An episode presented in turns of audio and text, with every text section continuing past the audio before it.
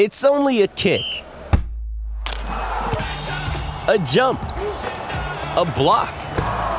It's only a serve. It's only a tackle, a run. It's only for the fans. After all, it's only pressure. You got this. Adidas.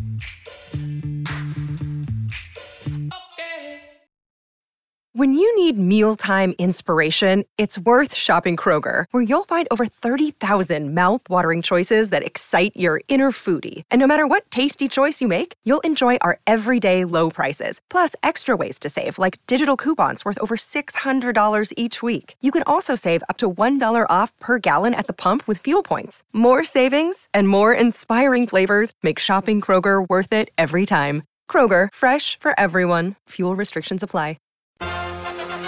It's the amazing Rico Brogna podcast with your host, Evan Roberts.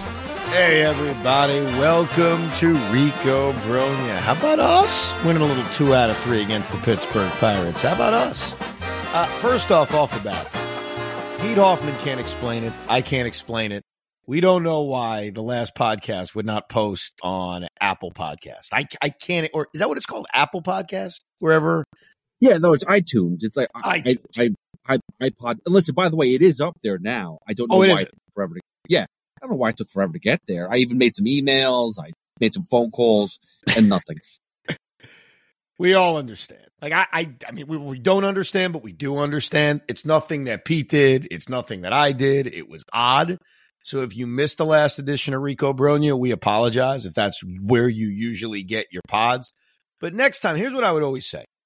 Barring something unforeseen, there's always going to be a podcast after a, after a series is over. So for some reason, if it doesn't pop up in iTunes or where you normally get the pod, look elsewhere and you're going to find it. And hopefully we don't run into that issue again.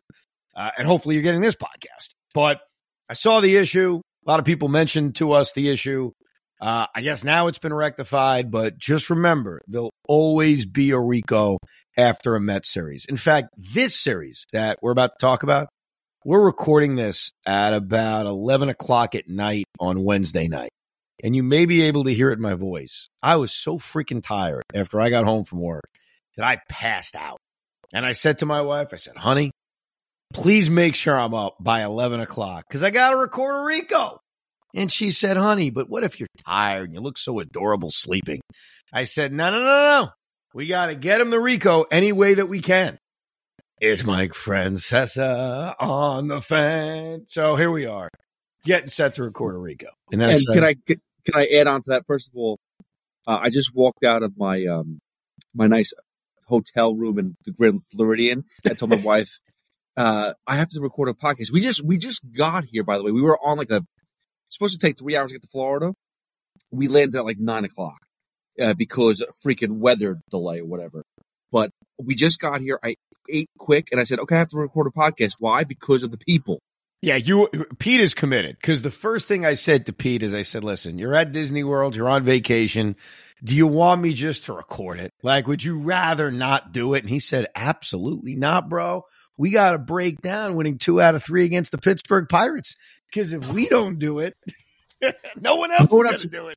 No, and and I have to pat you on the back because you nailed this to a T. Five out of five. Five, Yeah, five, I, five, I somehow, like the broken clock that is right twice a day, completely nailed this homestand. And I appreciate you giving me the credit. And what I'm proud of is not just five and five being correct about, but specifically how we were going to get here. Winning two out of three against the Chicago Cubs, losing three out of four to the Atlanta Braves. And though it was shaky at times, winning two out of three against the Pittsburgh Pirates. And it's weird because I'm happy when the Mets win. I am. I, can't deny that. So when they won the opener of this series against Pittsburgh, even when they won the afternoon game, the finale of this series, and DJ Stewart is morphing into Babe Ruth, and Tylor Megill is somehow settling down and getting through five innings, that does, as a Met fan, make me happy. And I know we've talked about this a little bit, and it'll continue to be a discussion through the end of the season. But I also acknowledge that in terms of finishing with a bottom six record or finishing with better chances of winning the lottery, beating the Pittsburgh Pirates is bad for those things. I I understand that. But when you're sitting there on a Monday night or a Tuesday night, or in this case, a Wednesday afternoon, I don't know about you listening. I want to see them win, even if Rafael Ortega is wearing Michael Conforto's number. You know, even if Tylor Megill is pitching for a rotation spot in AAA next year, I still want to see them win. It doesn't maybe give me the same joy as it would have given me if this team was in a pennant race, but I am happy when they win games. And here's what happened on this homestand. They took on a good Cub team and won two out of three. They took on a, a lousy Pirate team, won two out of three. But when they faced the Atlanta Braves, much like when the Yankees faced the Atlanta Braves, they saw what you want to be. Aaron Boone made that comment, and it absolutely is true. I know you know no Yankee fan or even a Met fan wants to hear about how good the Braves are and how you want to be the Atlanta Braves, but that's really who you want to be. And before I get into any of these games, and look, we're not going to spend too much time breaking down each game.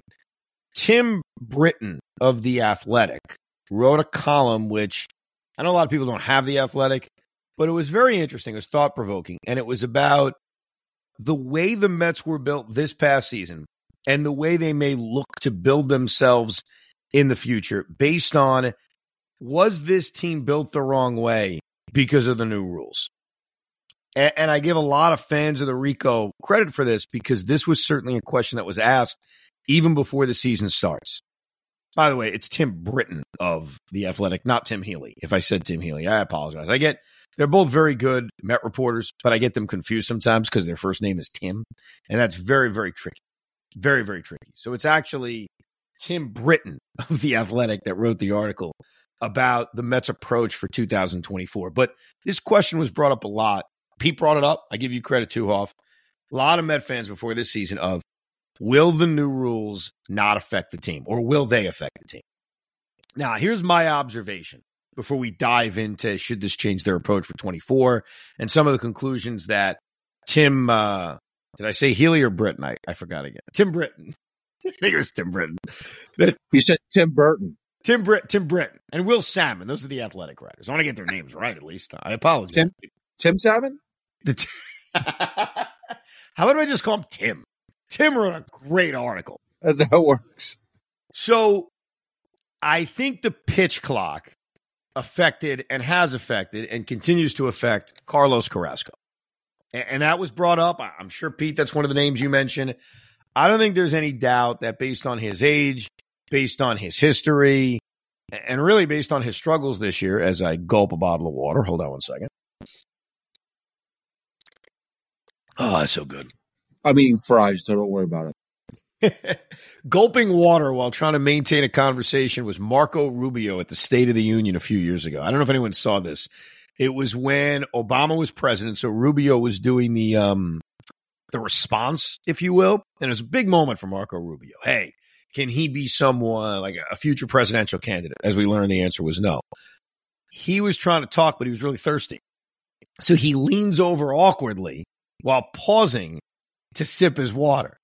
And I remember everybody's take was just tell us you're thirsty. So that was my approach. I'm very parched right now. So when I want to take a sip of water, I'm going to announce it. I'm going to say, hey guys, give me two seconds about to sip water. About to do it right now. Here we go. Can I ask you a serious question? Is there a way to spin this into a Nets thing too? Because you just went, you know, politics and governmental stuff. It's usually a, a Nets or, you know, government history. That's coming. Just be patient. We're not there yet. Um, I think Carrasco is affected by the pitch clock. I do. I don't think it affected Verlander or Scherzer. I think that's too easy sometimes.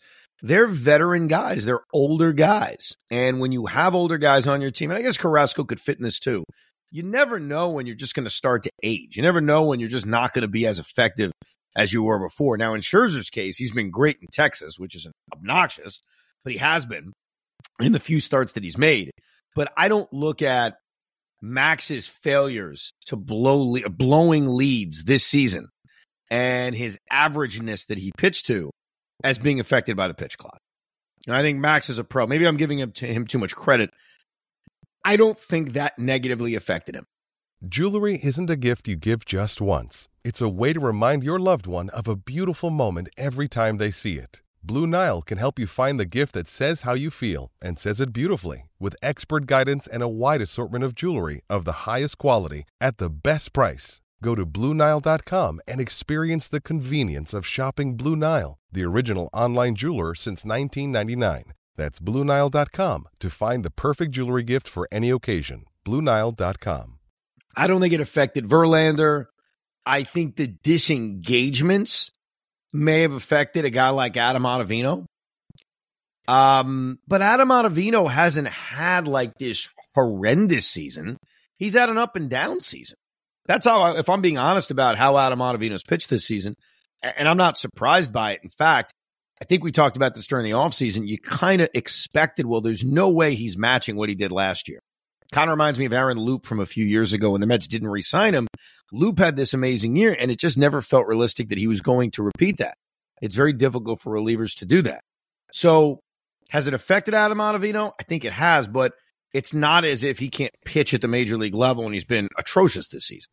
Yeah, but the, the, the disagreement on that is if a guy gets on first base, if he loses a guy, walks a guy, guy gets a single, guy guy on first base turns into a guy on second base. Yeah, oh, and that's a problem. No, a hundred percent. I I'm just saying it hasn't.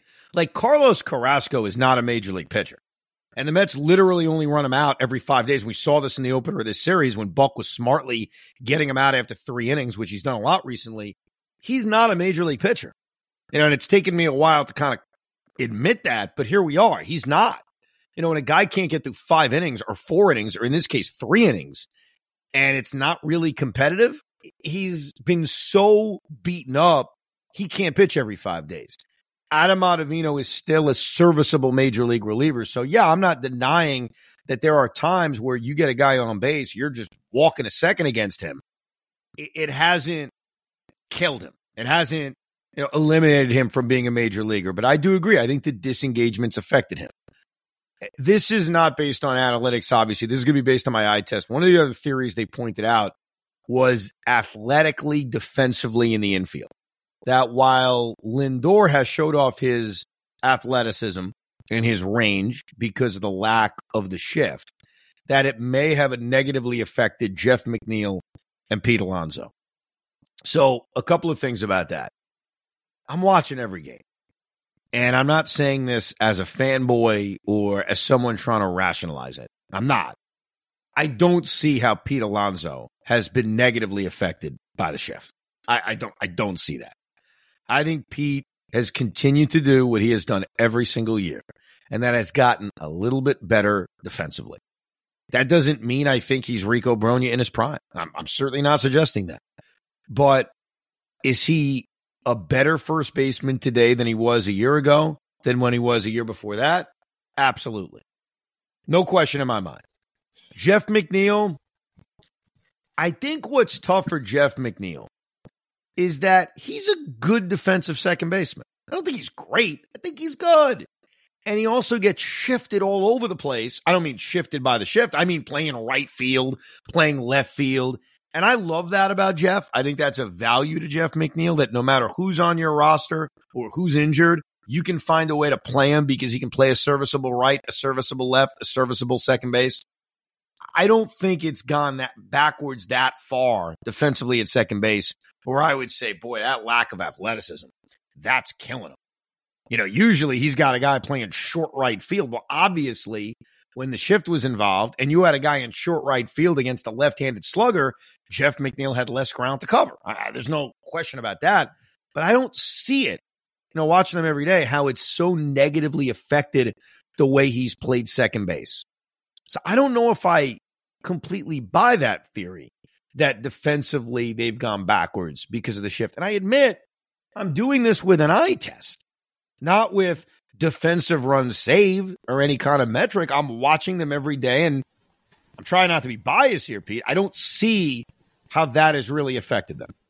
And now it's weird because I would, I kind of think that the shift has hurt McNeil in the opposite way, not defensively. Different, yes.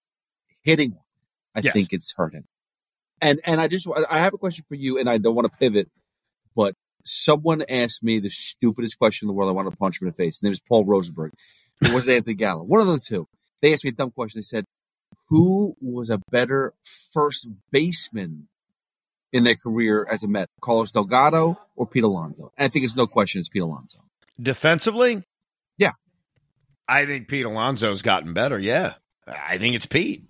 And again, that doesn't mean I think Pete has gotten to that area that he probably wants to be, which is Paul Goldschmidt. And he has said that. I remember I interviewed him right before his major league debut down in spring training in 2019. And he said at the time, and I think he's repeated it a few times, he wants to be Paul Goldschmidt. And he wants to be Paul Goldschmidt, not just because he's a right handed slugger, but because he viewed him as this excellent, excellent defensive first baseman. But he's better than Delgado. Delgado was below average defensively at first base. Yeah, and by the time he was here, he really kind of died out the last couple seasons. I mean, it was awful. Well, he got he got the Mets got Delgado at the end of his career, so it was probably the point of his career where ideally he's a DH every single day anyway. And then yeah, he started to slow down offensively uh, after he hit those the, the eight RBI game, the ten RBI game, whatever it was at Yankee Stadium. Yeah, he threw away his book after that. Yeah, he threw away his buy. Right. But I don't think he was ever good defensively. You know, maybe earlier in his career in Toronto, but certainly not with the Mets. He wasn't much defensively. Stolen base wise, yes, I agree. The Mets need to be more athletic. No, no doubt about that. And I think we've seen in the trades that they've made, they're attempting to do that. They're attempting to be a more athletic team. It's funny when you look at the stolen base numbers from this team this year, and I'll pull them up just so we have it in front of us so we can actually get the exact numbers. Starling Marte has probably done far more in stealing bases than any of us could have expected coming into this season. Because I think I remember us talking about it. We we looked at him and said, "Well, he is older. He's 34 years old. Is he really going to come out and steal 40 bases?" He has stolen 24 bases, which is a huge number considering he's only played 86 games. And I don't know how many more he's going to play when he comes back. So, as much as Marte was affected this season offensively, batting average way down, OPS way down, only hit five home runs, only had 13 extra base hits the entire season. We could pick apart his offense. The fact he came out and stole 24 bases and is still to this point, despite not playing anymore, their stolen base leader is amazing.